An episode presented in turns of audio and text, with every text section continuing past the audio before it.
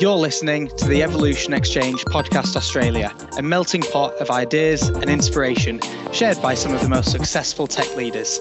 I'm Henry Tetley. I help connect businesses with tech talent, and today I'm your host.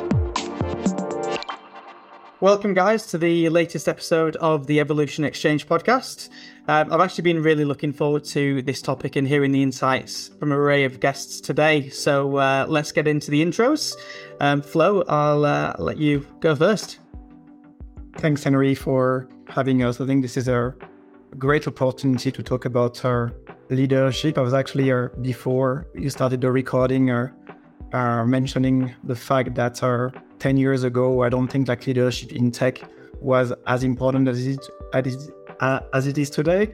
I think that's fantastic that we actually uh, uh, get some space to talk about these things now. So thank you very much. So uh, my name is Flo. I'm currently a CTO of a company called Carma, which, which is essentially uh, an online car dealership. Prior to Carma, I was a leading technology at a data analytics company called Quantium, and before that, that was my friends, my friends' time. So as you can guess with my accent. So yeah, that's about me. Cheers, Flo. Um, Eduardo, over, over to yourself. Excellent. Thank you very much. Uh, I'm Eduardo. I'm a head of engineer at Prospection. So I work very close with the engineering managers and supporting them in terms of the processes and uh, methodologies and things that we do to get a better engineering practice uh, running. Cheers, mate. And Mathias? Yeah, hi. My name is Mathias. I, uh, I'm the head of technology in the company Cluey Learning. We help kids gain more confidence in the school school life, school work. So we do online tutoring, one to one, and um, so we're basically an, an, an ed tech, and so technology is a big part of of what we do. So very integrated with everything the business does.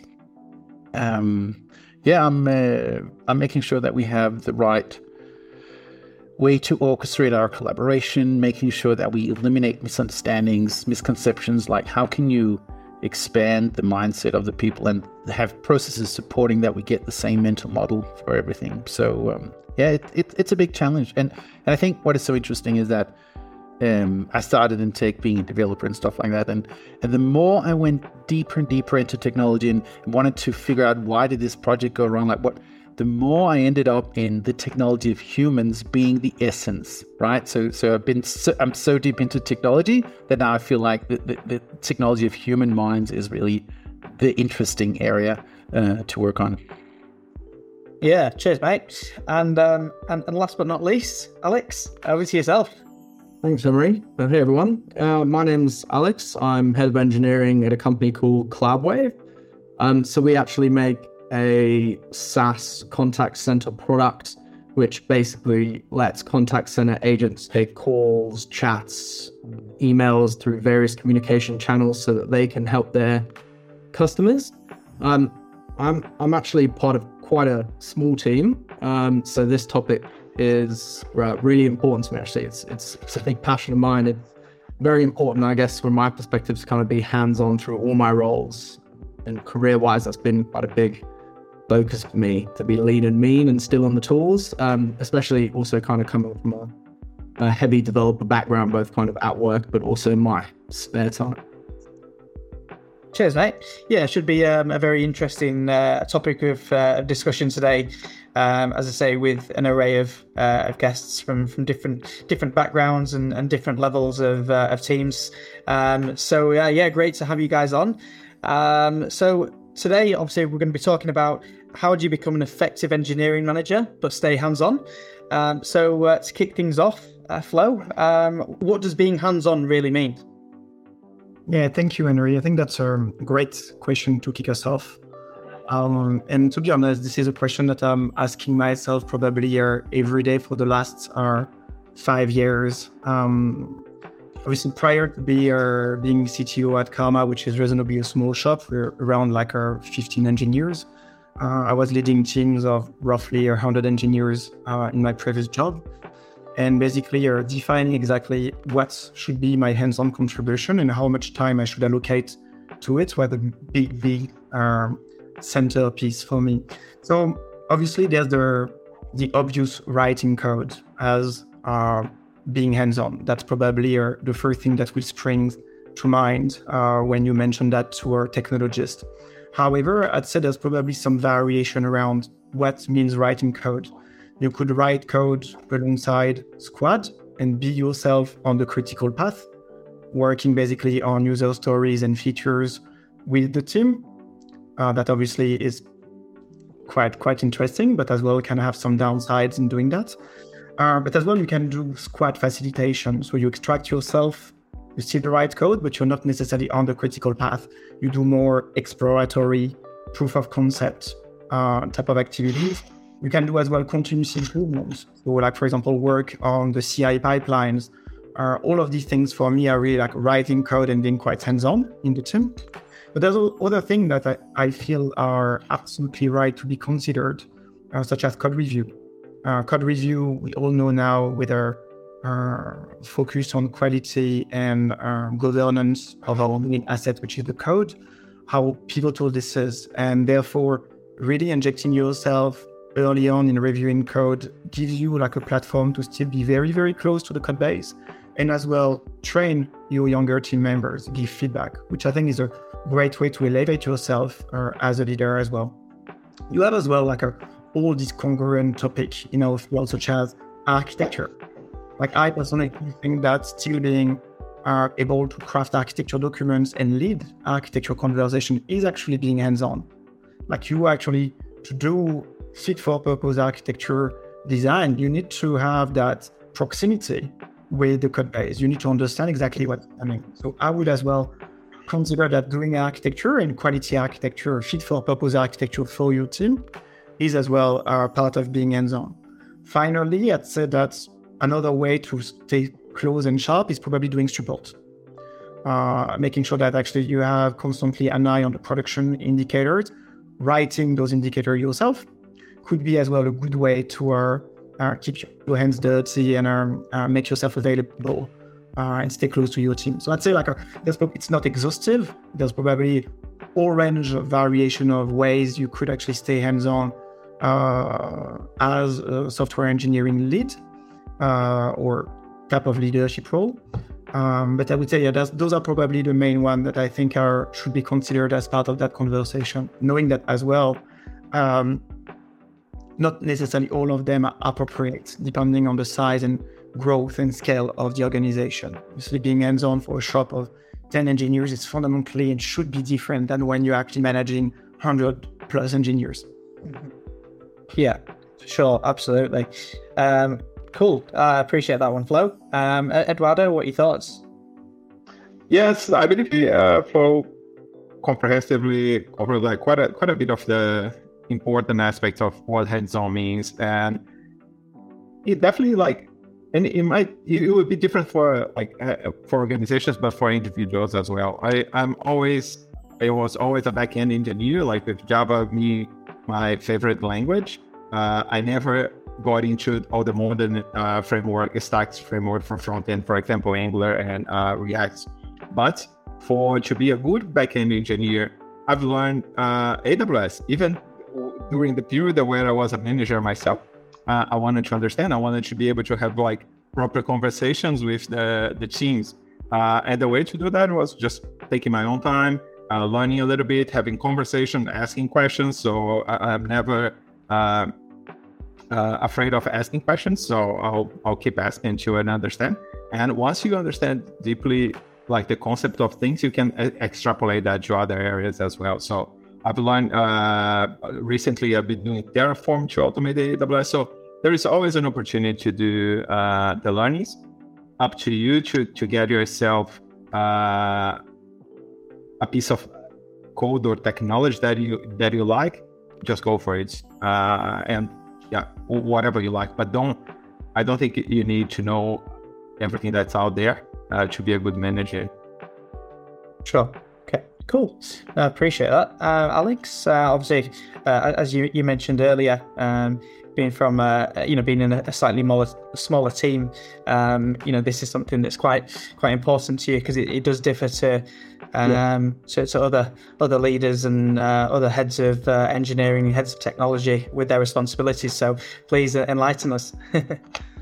Um, yeah, I mean, I guess from my perspective, um, what you kind of said, Eduardo, right? It's it's not being afraid to ask the questions. It's it's almost like you can place yourself in the shoes of, of the engineers. Um, I think being for me um, in my role um, in a smaller team, I almost get to experience every part of the engineering process, all the way from you know stand-ups to planning sessions to retrospectives. Um, and I'm quite fortunate, I guess, in my eyes, to to be able to do that. But I think, um, as Flo also said, it's it's it's a huge spectrum of of things that could be hands-on. It could be, you know, anything from picking up a Jira ticket and working on a specific kind of task towards a feature to, yeah, I would need to do a high-level architectural design. I need to do a security review. That's still, you know, it's definitely still hands-on, and it and it definitely is easier if, if you've had the background and you have that understanding of, of what the engineers are doing and, you've kind of in that headspace where you're across say the technical platform um, you know the ins and outs um, i think Chloe, you mentioned about code reviews that, that's a great example right it's i don't necessarily have to be actually hands-on but to have that kind of awareness of what the team is doing and where they're at so that i can you know i can lead in any part of it. And that could even be leading as a you know an engineer mentor type role or a senior engineer type mentorship role if that's what's you know if that's what's required.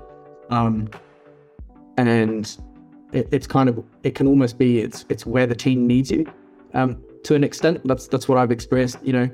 One week for example for me i can be hands on fixing a bug because the team doesn't have capacity to pick it up and and it's a priority the following week i could do absolutely zero hands on and it's all planning with a with a senior leadership team so I think a big part of it is is kind of going where you're needed and, and kind of being that solid rock that everyone can kind of rely on you, and you can be, you know, and yeah, be hands on where you're needed. Thank you. Appreciate that, Alex. Um, uh, Mathias, what, what are your thoughts? Do you agree? Do you, do you disagree? Can I just say I agree? Keep on. No, no. Look, I, I, think there's a lot of good points, right? And I think, I think especially your reflections Flo upon you know, what is it really? I think that was very interesting to hear. I, I think the hands-on really depends on who are you managing, right? So as we said before, it depends on the size. And I think I've been trying to articulate what what I think hands-on mean, and I think it means to be so close to the details that you're in a position to lead by example. Like so, so, so if you're a small group and everybody's actually having hands in the code, look in the pipeline, you need to be so close that you can pick up if there's a problem soon, or if you know there's a constraint, you can actually step in. You don't always do it, but you but you're close enough so you have it right. And the same concept also works if you have, you know, a, really large team and you basically have other leaders under you. Like hands-on means that you're so close to their details that you can step in and say, "Oh, let me just." Uh, take this part so that you can lead by example. Because I think the leading by example is really part of the essence of what, what I think hands on. It means that you you can do the work right and you can show how things should be done because you're still managing other people and and so, so i think this this thing about um knowing how things should be done and then sharing that knowledge and you know co-create that is a really important thing but it's also really tough to do if you're managing people who has very specialized skills if you cannot do the work let, let's say it's a very specific technology or like some some let's say data uh, pipeline specific tech right? You, you can't just do it. And then the hands-on becomes to be close enough so that you can pick up if there's any challenge right? Like the hands-on is not just doing the work. Um, but i think i think it's a really interesting area. And when knowing when to step in and, and, and step out and, and being the, the, the hands-on. Um, and i think what is important is to be consistent right? Because hands-on can also be micromanaging. But there's there's a dark side to the hands-on right? Oh you didn't do it the way i wanted to do it. Let me just fix it for you. Um, so i think i think consistency is really important if you're going to be a manager that is hands-on in terms of what are the kind of things you're lifting what are the kind of involvement that you have um, so that people know what to expect. Like, is, this a critique where you're suddenly super hands on because I, I did did it wrong, or is it just the way you act, right? So th- there's something more to hands on than just doing the work. It's also setting the expectation for how does it affect you as a manager, like your your how you're perceived as a manager. Yeah, very good point around the the micromanaging. Um, that's, that's something that um, I, it hadn't actually crossed my mind, so it's very very insightful there. Um, Flo, uh, you, have got something to add? Yeah, no, ju- just like reacting to what Mathias just said. Um, a boss of mine um, once told me that uh, when your uh, boss wants to attend your meeting or jump into what you're doing, it's probably not a good sign. I think it's very relevant in that conversation as a leader in your organization, you need to be very mindful when you're actually stepping in, because you actually, without inadvertently, you could be undermining uh, somebody somebody's work or growth initiatives. And I think that's hopefully something that we're going to talk about is uh, as part of a delegation structure. You want to leave room for things to meet to not be done your way, and leaving opportunities and room for people to actually fail and retry and experiment. And I think that's something that there's um, a lot of CTO that I've met more in the past than now, I, I find, tend to be extraordinarily solid technically, but leave very little room for their team to grow. So I think like uh, when we start approaching this topic around hands-on, I think keeping that in mind that you, this needs to be balanced. Obviously, depending on the size of the team, but I feel like as soon as you start managing a team, you need to be mindful of the side effect of you being too hands-on. So thank you, Mathias. I think that was a very good call out. Sure. No, thank you. Um, Alex? Um, yeah, I yeah, that was really good one, Cyrus. Um, Flo, it was interesting you said about undermining because um, I actually was thinking of a point around how it almost becomes more prevalent for, for managers to be respectful of the process because I think it can be quite easy to almost step into, you know, help or be part of the team, but at the same time be like, oh, I don't need to respect this because perhaps I'm above the engineering team. So I think it's really important to, to also be kind of mindful on, on the process, the way that the team is working, and, and to kind of follow that as well. Cool. No, thank you. Um, and uh, look, this this leads on quite nicely to um, the the topic of you know, is a hands-on manager suitable for all sizes of organisations? Um, Ed, Eduardo, I'll, I'll let you uh, kick us off with that one. I believe it is, and there are a few factors that we have already mentioned uh, around the, the, the, the, first topic, and that I'll, I'll come back to that. So I had an experience to work in a company with a large group of engineers, and then start my own startup, being the first engineer in there. So there is a, like a big difference when you're leading a group of engineers, or when you're or when you are in a small organization. I believe it's a given. Uh, it's required that you, when you are in a small organization, that you're going to be doing that. So the management part on a small team of engineers is, is not that uh, that big uh, for you, and like it's quite expected that you're going to be hands-on. And hands-on on one uh, one of the things that Flo mentioned, which is the, the critical path. So things there are uh, part of the application that's like making the company go further or uh, progress. But the, once they start, the, the company start growing and the teams start becoming bigger, the management part will take more of your time. So if you commit to do something on the critical path, you need to be like guaranteed that you're going to deliver. Uh, you cannot commit to a task that is uh, uh, planned to be on the sprint and fail because your management activities uh, affected your your timing at the time that you could put in there. So, and but once you are a manager in the organization start growing, management is your role. Uh, the, the the rest is like optional or if you have time. So I would take myself once start growing, I'll take myself out of the critical path. I would never commit myself uh, to, to to deliver uh, something that is part of the application, part of a feature that other either like marketing or sales or uh, other engineering teams are counting on. So nowadays I still do.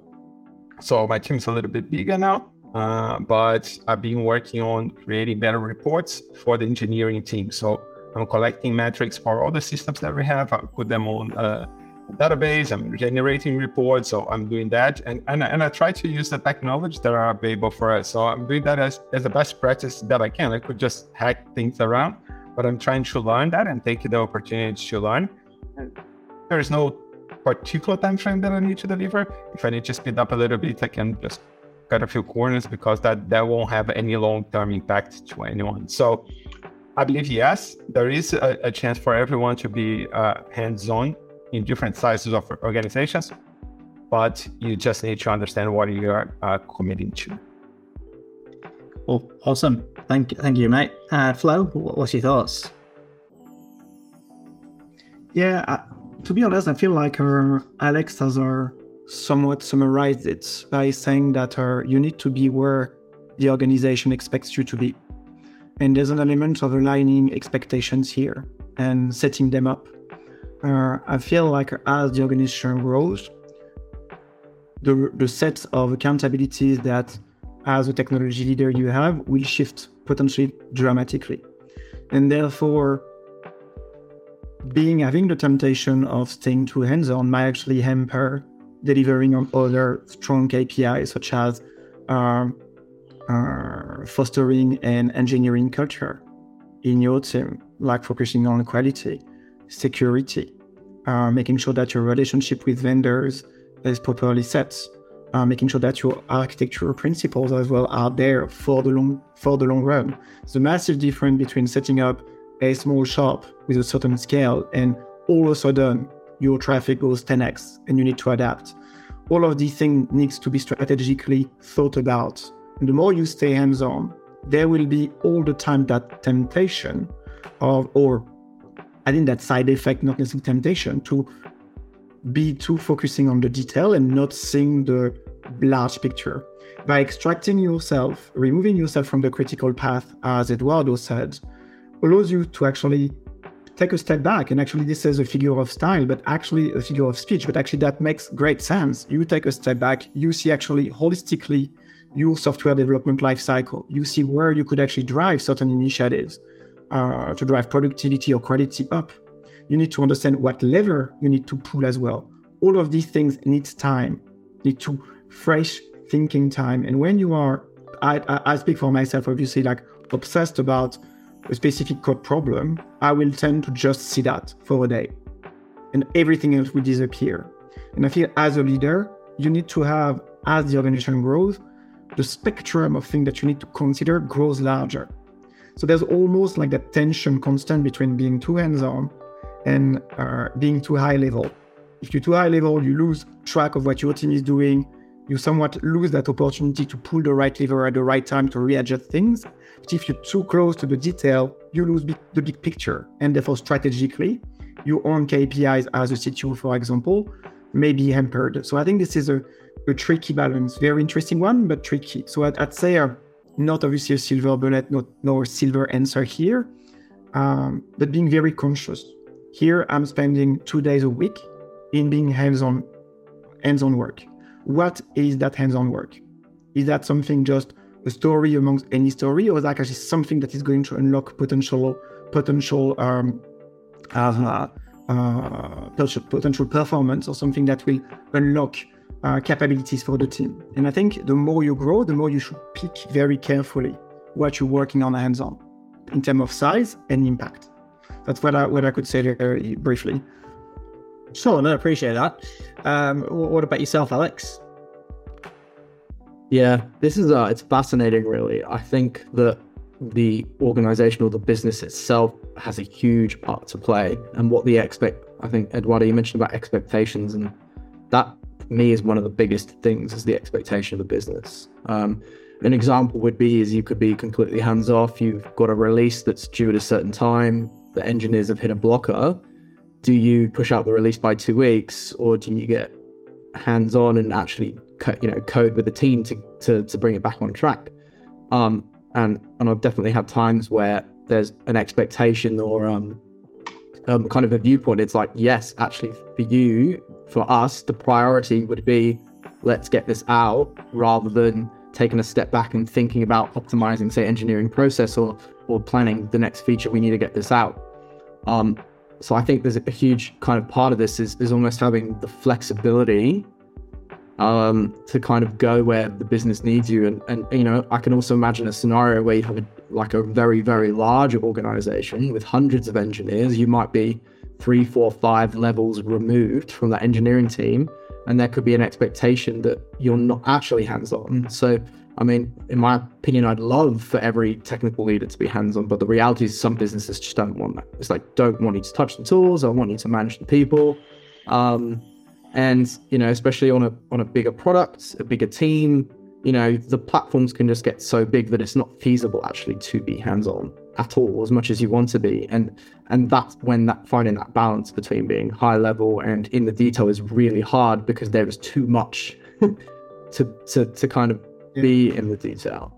Um, so I think it's yeah heavily dependent on the organization, and I think that when kind of choosing whether you actually want to go for a role, I think this is probably almost the conversation to have, right? I mean, versus you're making your own startup, you're defining what it is, but it's the kind of thing is like, what am, where am I happy to go? What am I happy to be do? Am I happy that I'm hands on now, and then that's going to maybe peter out? And as you said, Flo, I've really got to make really strategic decisions about where to put my time because if I choose the wrong thing, it can have quite a big impact down the line. Um, or maybe actually I want to be super hands on and I want to be on the tools the whole time, in which case maybe I'm suited to working startups for a year or two and then move on to the next startup so that I can maintain that same level of hands on on the tools in every role I'm in? Or do I want to kind of see this role all the way through to as the organization grows and I do maybe need to shift and the business expectations change? Thanks, Alex. Um, Mathias? Yeah. Um, look, I think um, I think something that Flo mentioned was like if you're too close to the details, you lose the big picture, right? So, and I think what what is too close? I think that's that's really where it is.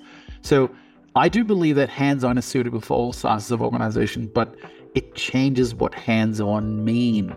I, in larger organizations, like it, it would be like hands-on could also be to to to have such a deep understanding of the work actually being done that you make sure you don't disconnect the strategic level from reality in the day-to-day work. Like it does to me, hands-on doesn't need to mean doesn't mean that you you're doing programming, right? It can also mean that you're so close that you can have a conversation about how things actually unfolding. So I guess if you see hands-on as you're doing code, you're optimizing and see like if it's in the critical path or not, I definitely think large organizations that will that is not relevant. Like it, it the time you spent on doing those micro optimizations, um, like let's say that you have five hours, right? If you're going to spend that on, on some detail thing, you can help in one little area. If you spend those five, if you if you lose five hours and and you lose track of you know a, a larger picture. Uh, then the impact to the business is much, much larger. So you can see that the size basically amplifies the value of your time. So, so it becomes more important that you don't miss that balance the larger the, the, the team is. Um, yeah, yeah, absolutely, and, and that, that leads in, uh, you know, quite nicely to to what Alex um, was was wanting to discuss around, you know, how do we maintain that balance and um, and you know, letting the, the teams make mistakes and grow, but whilst also remaining hands on. So, um, Alex, I feel like you'll you'll be the best best person to uh, to follow on from that one. yeah, definitely. Um, I, I think that well, for me personally, it's it's a challenge. It's an ongoing challenge. I'm, as I kind of you know previously mentioned, I, I am kind of heading up a smallish team. We're about five six engineers, so there is a big onus on me to be quite hands on. Um, and I guess with that, you know, you are in the detail, as you mentioned, Flo. You know, I I'm observing everything, you know, almost observing everything while, you know, making sure to micromanage is, is observing everything. And that also comes you know, comes with mistakes. It's with the difference being that from an engineer's perspective, if I make a mistake, there's not a huge amount of impact from my perspective. I guess I also have that high level view where I go, well, this mistake, and then I can see the knock on impact of that. And it could be related to a release, it could be related to the business deliverable, and I can and I can kind of see that mistake. So for me, it actually becomes even more of a challenge to kind of assess, you know, or, or rather to make it um, to, to make it okay that, that the team can make mistakes and grow, and then effect- effectively setting the team up for success, right? Where it's this open, collaborative environment where they're not afraid to speak their mind, they're not afraid to fail. They have they have that space to kind of do that, and everyone's okay with that. Um, and part of that is is I think is not only kind of team culture, it, it is also leading by example where you know even as a leader you make mistakes. We all make mistakes, and no one's perfect, right? It's I can make mistakes and I can own up to them, and then I can share my learnings to encourage that kind of behavior in the team, as well as almost kind of training your organization also to be open, right? Because there's no point in in be you know kind of at the leadership level being okay with mistakes for the for the level above you to then be you know absolutely clamping down on any possible mistakes because there's potentially a lack of understanding so it, it's almost it kind of can come down to this um, can come down to a, a, culture and i think we've talked about in the past lead by example you know and having that balance and and, and again a topic we've also talked about is is kind of our time is worth different kind of weightings, you know, depending on the size of the organization. Is this a, you know, if, should I delegate this because actually, as, as kind of Mathias said, it's, it's, it, my, these five hours, right? Yes, I could prevent a mistake, or yes, I could do this my, uh, do this myself. But ultimately, it's it's worth more to delegate it, which also empowers the team. They are more motivated. They're being trusted. They can make the mistakes themselves and learn from them internally, and, and you can just kind of lead by by that um, example and just build that respect and build that trust and that culture. For sure. Thanks, Alex. Uh, Mathias, would you like to uh, to respond? Uh, yeah, well, look, it's not a response. I'm just adding it. Really. I, I, think it's it, it's super valid. Um, I think letting the team learn is also a lot about, as a manager, recognizing how do we support this group of people in becoming better and more independent. Because hopefully, you're, you're moving towards a situation where you're not going to stay hands on all the time, right? So there's a long term plan of how you see your role now, what is needed now, and and how would you like your role to evolve and, and the role of the team, right? So so striking the right balance between, uh, you know, empowering the team and then making sure things are ready is really about making sure the team members are ready and competent so that we allow them to grow. It's really tough because you really need to be close to these people because you also you can't have too many mistakes, but you also need to to to let go, right? Um, but I, I really I, I, thought about this analogy with with the double slit experiment where they um, it's very famous in the quantum physics where they figured out if you observe an electron, it starts behaving differently there's some really good videos uh, online, but and it's really breathtaking. The point is, as soon as you start engaging as a manager, you change the group dynamic, and I think it's really important to really reflect on your own.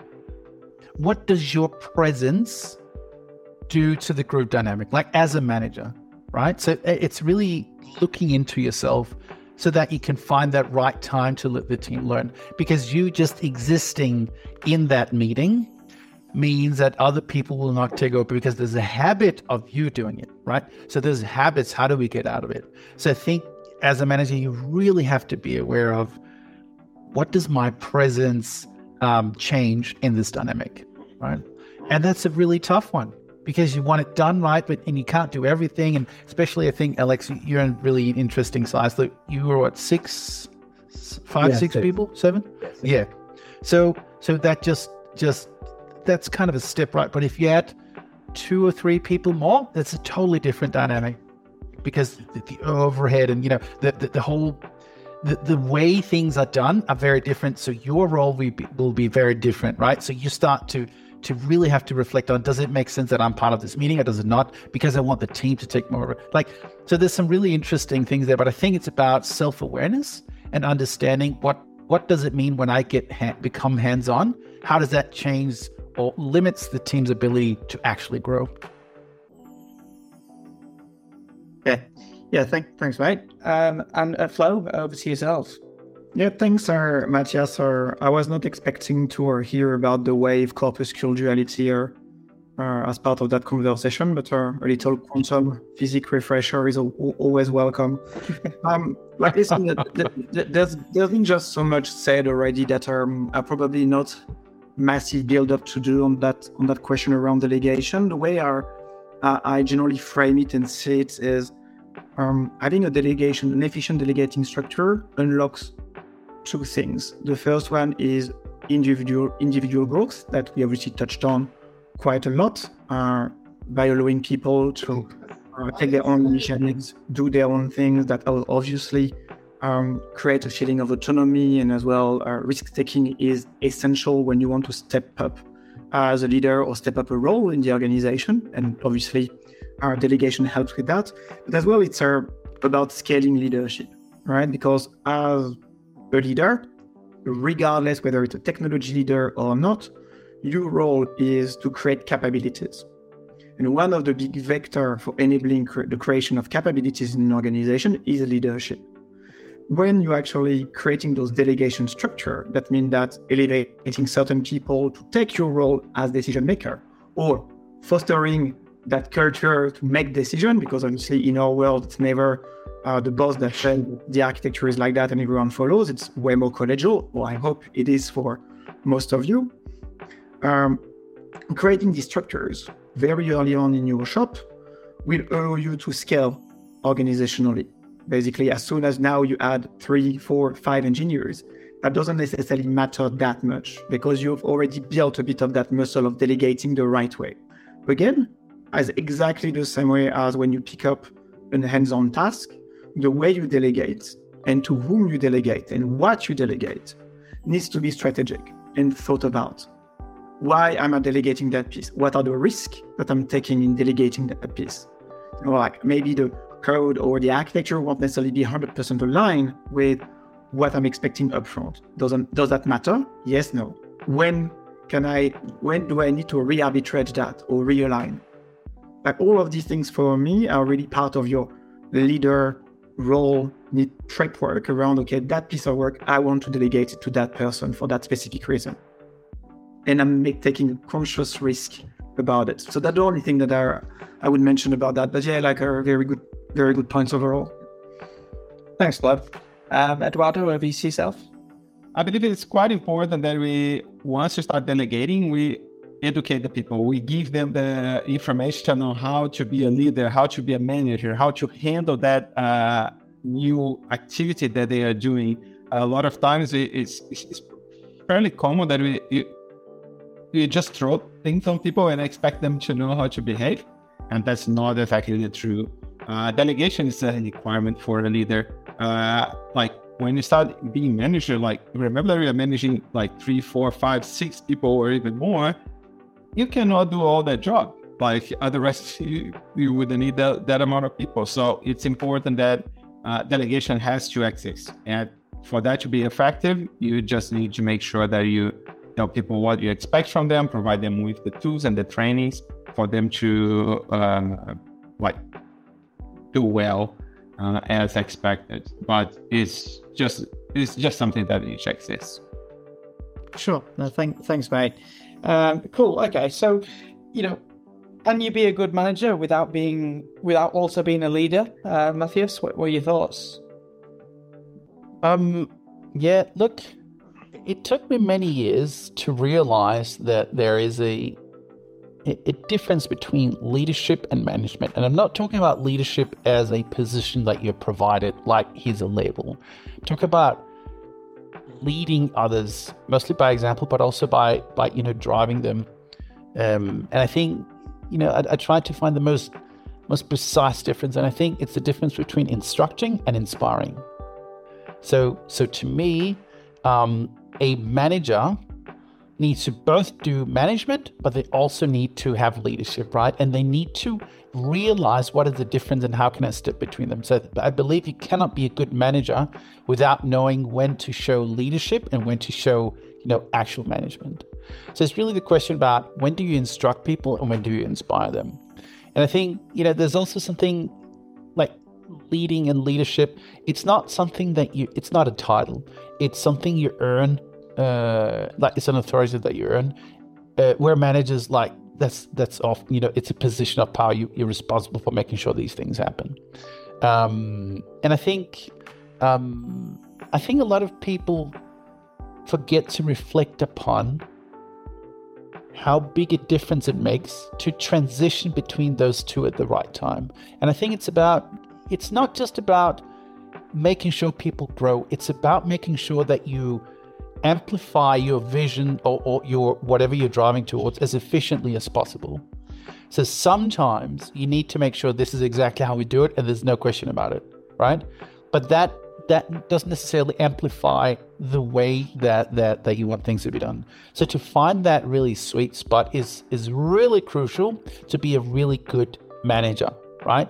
So so I, I think my main input here is yes, well, no, you can't be a good manager if you also if you're not also a good leader, or or maybe phrased differently, you need to possess both leadership and management in in in in, in your repertoire in order to do management well. For sure, absolutely. Um, that reminds me of a, um, a video I saw on LinkedIn um, the, the other day. I can't remember which day it was, but it was um, essentially this this mother duck with a, a little ducklings following, and you, you, may have seen it on your feed. And the, the the mother duck walks across a grate, and obviously, you know, being much bigger, it's absolutely fine, and all the little ducklings fall down through the gap.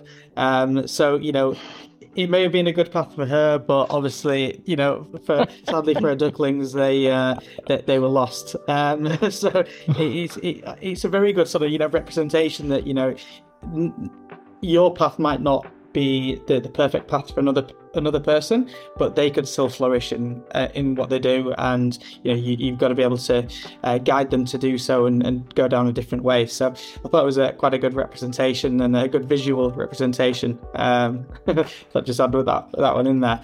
Um, Eduardo, what's your thoughts? I I agree with that. I believe the the word that I like most uh, that Mathias said is amplify and that's that was like really really interesting uh, word that I believe summarized quite a lot is uh, you need to bring your vision to the team.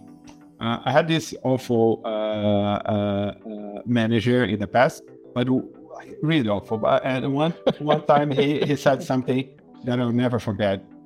it was in a very weird conversation with another engineering manager, and at the end, the engineering said, "Okay, I agree let's do what you're saying.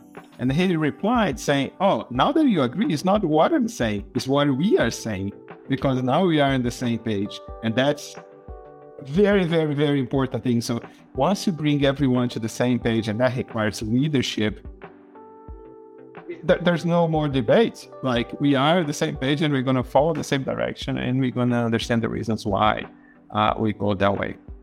So yes, I agree with Mathias uh, yes, you need to have management skills. Make sure that like you deliver things and when, when the things are expected to be delivered, but to accomplish that without putting any burden on the team or to uh, burn any uh, uh, connections, it's important to have leadership. Absolutely, absolutely. I'm, I'm glad glad you both agree. um, Alex, what about yourself? Mm, yeah, so this, this, is yeah quite an interesting one. Um, you know, I would probably bring the contrasting opinion that you could be a good manager without necessarily having kind of leadership qualities, but it's what sets a good manager um, aside from a great one would be those kind of leadership qualities. So for someone that is, you know what I mean? So if you just looked at a manager role and, and the basic requirements, could you, you know, could you do those to a good standard, to a good level? You know, could you build a team that is that is working well together that is delivering you know you're you're managing them well they respect you they like you? You could argue yes you're doing that to a good standard. It's aligned with the business. You know are you um are you being that you know are you being that role model? Are you being that that beacon? I, I, again i love that amplifier well. That's that's it's that's great. I really like that. Um and no you don't necessarily do that, but, but maybe again the business doesn't have that expectation on you to take it to the next level. So that's why I would almost, yeah, controversially say yes, you could be a good manager, but it's it's the, it's the differentiation between a good and a great manager would be those really really good leadership qualities. Fair enough. Awesome. Um, cheers, mate. Uh, Flo. Yeah, um, I'd love to um, propose, suggest um, an alternative dichotomy to the usual manager versus leader, which would be, and again, it's not to replace, but probably more to complement, um, know, one of a coach and mentor. I think a coach is really the person who gives the tools to an individual to realize their full potential, whereas the mentor is the one actually is doing that role of a beacon. Uh, love that that uh, that reference, uh, Alex. I think it's very eloquent. Uh, that mentor for me is really like the that role model piece, the person that you aspire to be. And I, I personally do think that um, a great leader would have actually a bit of both. would have that toolkit and that repertoire, as you said, Mathias, to provide the tools for people to elevate themselves and as well be inspiring through their mastery of their craft or the way they behave in an organization, the way they articulate themselves, for example, could be different ways. Um, and I think like a, uh, I think that just an alternative approach of seeing that dichotomy uh, between our management and leadership, and to come back to our starting point, which is hands-on. I do think that that mentoring aspect of a technology leader needs to somewhat be anchored in having a probing experience or proven experience uh, in the craft. Then actually, you need to be able to relate to your leader because that leader either is still hands-on or has been so hands-on and it's still visible in the stack that you somewhat actually understand that you know you can relate. So I think that's our. Uh, I feel like um, those things are important. That I feel in as a technology leader, there's an element of maintaining yourself credible in the stack. That doesn't necessarily mean again writing code yourself, but uh, to be able to to inspire people. And inspiring engineers is very different to inspiring uh, a group of marketers. I think obviously like eloquence and being able to be articulate is important, but remaining an engineer by trade and craft and the way you come across is through that engineering technology anchor is important. Absolutely, absolutely. And um, so you, you, sort of touched on it a little bit there, but um, what would you say good looks like for a modern tech leader? Uh, now, I'll, I'll, let you I'll let you sort of carry on, Flo. I think that will be uh, massively varying again uh, with the size of the organization. Um, what I would say about that is um, the trend at which technology is evolving um, makes us as leaders in our in our field are almost obliged to stay curious. I think like that curiosity piece around the craft itself is essential. Whether you actually achieve that staying fresh somewhat through being hands-on actively or less actively, and we discussed about the variation of that, um, is yet to the leader to decide what is good for me to stay fresh. However, at stay staying relevant in today's world where technology is shifting very rapidly, we're seeing that with generative AI and so on and so forth. Our field is disrupted every five years massively you need to be able to reinvent yourself and leading capabilities differently. So I think for me, that's probably one of the most important things around um, uh, being a good technology leader would be that capability of staying curious. The second point, which for me is absolutely pivotal um, for a technology leader, is managing it. I think we are custodian of risk, and the risk of surface obviously varies massively depending on the size of the organization, but I really think that's massive. I think that is all very rapidly uh, dismissed or not fully considered by young technology leader in that being custodian of the risk of an organization. And that the risk manifests into obviously data privacy, governance, cyber risk, people risk, all of that for me creates a large surface of risk, probably more than in other areas. I think like re- like often we compare like a, a, chief risk officer and a chief technology officer or a CIO for that reason because they generally share so much of that risk across their portfolio that that makes somewhat for me at a large organization level they, they're all fairly comparable. I think as you elevate yourself in more strategic, organizational heavy from a footprint perspective role, then you might accept that you're going to be custodian of risk. And that is going to bias and influence your behavior. Because it's obviously when you are doing like you know starting greenfield project, obviously you're not necessarily considering risk as your first class citizen or the thing that basically is you know at the center uh, at the center of the scene every day. But very rapidly you need to start taking steps so that your risk posture is always in check. Because again, like independently from the size of your shop, like you get a data breach, like it doesn't matter if you're small or you're big, like you, like it's tragic for you. So I think that's a, an important aspect for me that I always bring to the table is like that risk uh, management piece for a tech leader. Yeah, thank, thanks, Flo. Um, Alex, I could I could see your head nodding a lot there. Sounds uh, it seemed as though you know you agreed with a lot of that. I'll let you uh, I'll let you you contribute. yeah, I love that. I love that tagline. Stay curious. That's um, I think that's super important. Yeah, I really like that. Um, yeah. Oh, I mean, I think there's so many things, right? And and it's definitely what what is good in one organization or one team is definitely doesn't make it good in another one. Um, there are probably some overlapping things. I think one thing that I have observed both kind of as a developer and then kind of being aware of and um, one thing I find quite important becoming a leader is is kind of being approachable. Um, I think um, a lot of the time, I think in organizations with multiple, especially multiple kind of hierarchical levels, um, engineers don't don't want to approach people that are maybe two times removed. They, they don't want to go to those people. And I think Mathias said it really well earlier is when you join a meeting, that the dynamic changes.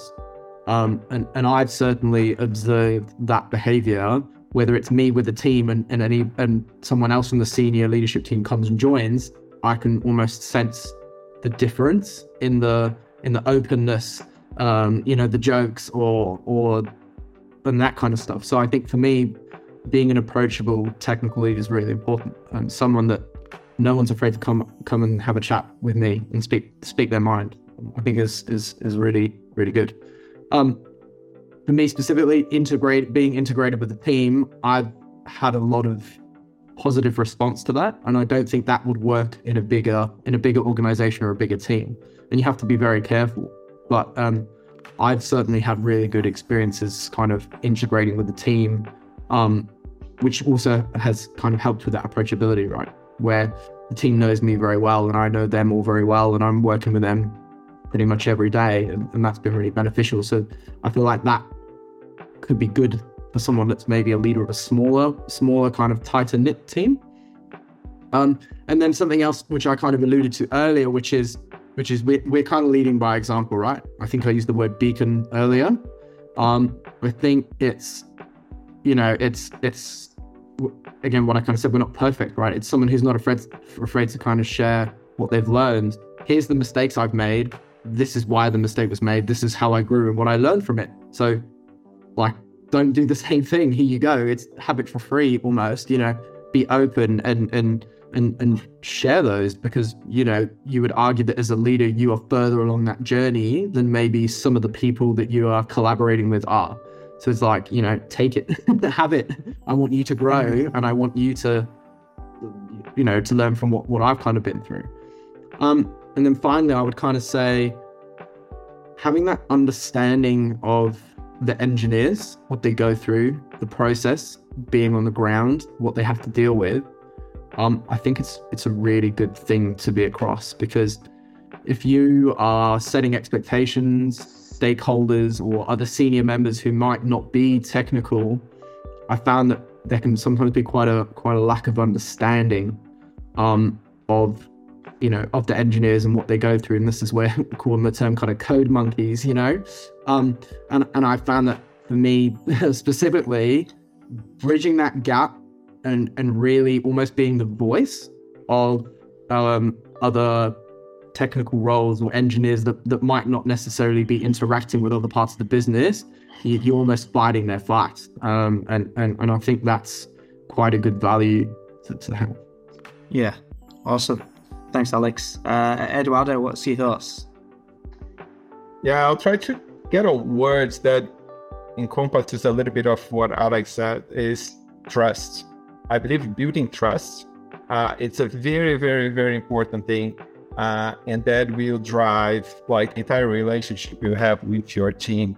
Uh, and that's like it's so powerful uh, that uh, uh, like any changing behaviors or anything that you cause by being there with like a leadership role will disappear. Uh, and it's important like yes if, if it's a, le- a leader is a more experienced version of a manager or like with different skills that trust will bring uh, different uh, kind of communication with the teams, the the level of openness that they will have.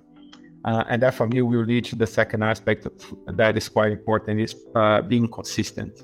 So it's important that the team like understands uh, your feelings, your reactions, your like your the vision, uh, and that shouldn't be changed that often because it's it's not that often that we have uh, changes in vision in like how you expect things to be. So once you start like build the trust and be consistent in the way you react and work with the team, uh, I believe like that enables uh, all sorts of things that uh, are positive uh, for the teams. Um, share like make sure that whenever we request something, if it's that if that's breaking a particular pattern or a standard that you uh, do, make sure that you share the reasons why. Don't just get there. Hey guys, I need you to do that. It might be a time that you you you you do that. Like, hey, I need you to do that for me right now. Like that's important. You can you, you can share later and have like any kind of conversation later.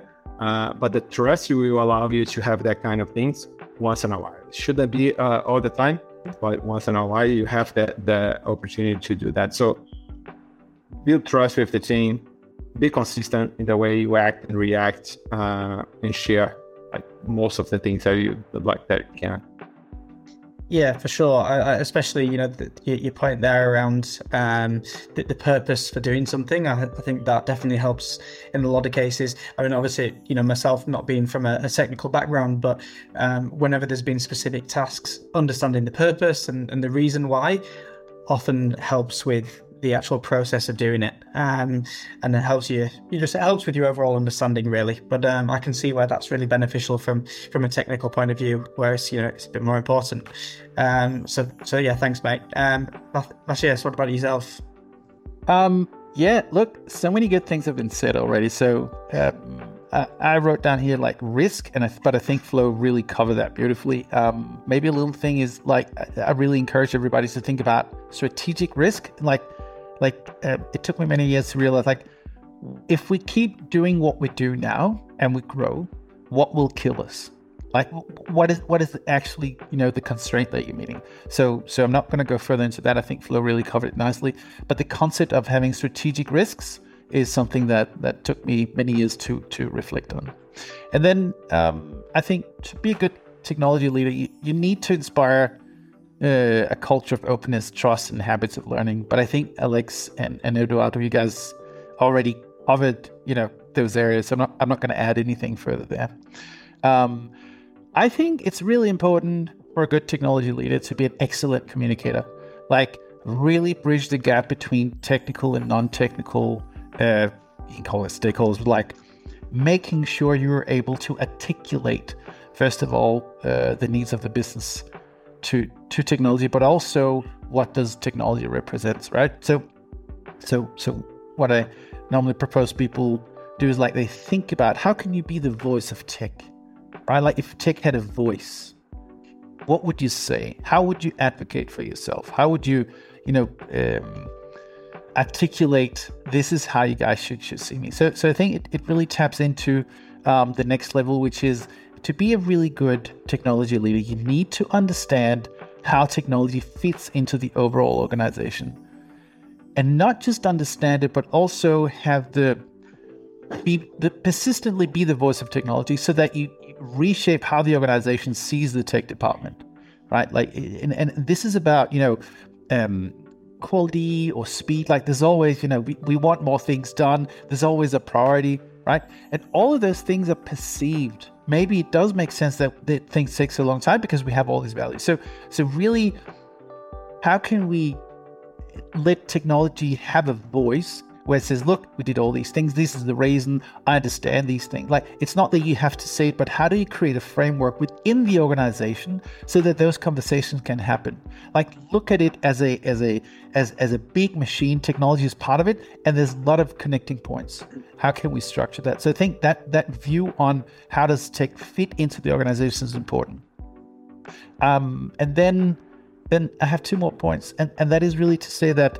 Um, eh, being the C level, like often the CTO, right? Like, um, then it's not no longer about just driving the technology. It's about driving an organization together with the other executives And on the side, you make sure that your department runs well, right? So uh, if you have, you know, what is a CTO of, of sales? Like the all the C level, like that's really about a group of people that making sure an, an organization or a company is running, right? And behind you, you have a department that's running smoothly. Yes, if there's a problem that you need to turn around. So I think that that's an interesting um, way to see like what is needed from a leader. If you're at a certain level, you need to be interested, invested, and really challenging whatever is happening in the business, right, to the other leaders. You can't be a good technology leader if you're only doing tech, mm. right?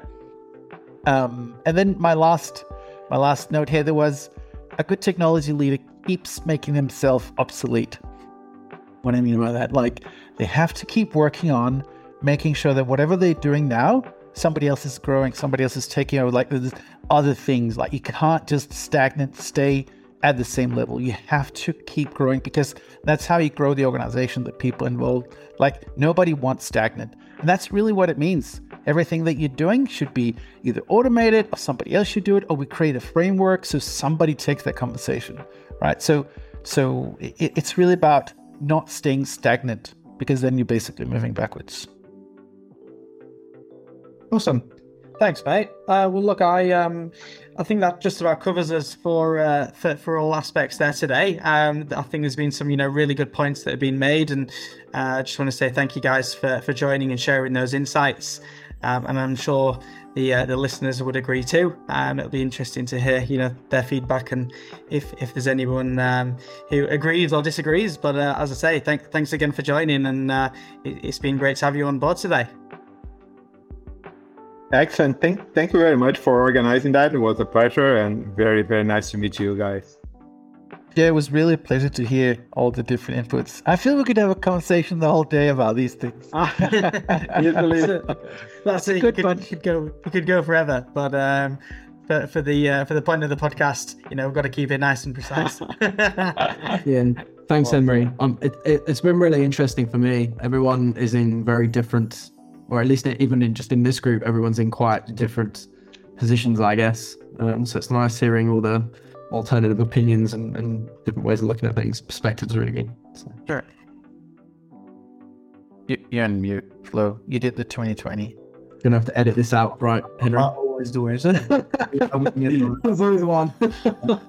uh, no, like our yeah. Thank you guys. I think that was our like fantastic conversation. Like you all, all had great points. I think um, that's very good uh, um, spectrum of different experiences and viewpoints. Um, yeah, like there's just so much to say about it that I agree. Uh, we could grab a beer and have a chat, which probably we should, to be honest. Next time, Sydney, go.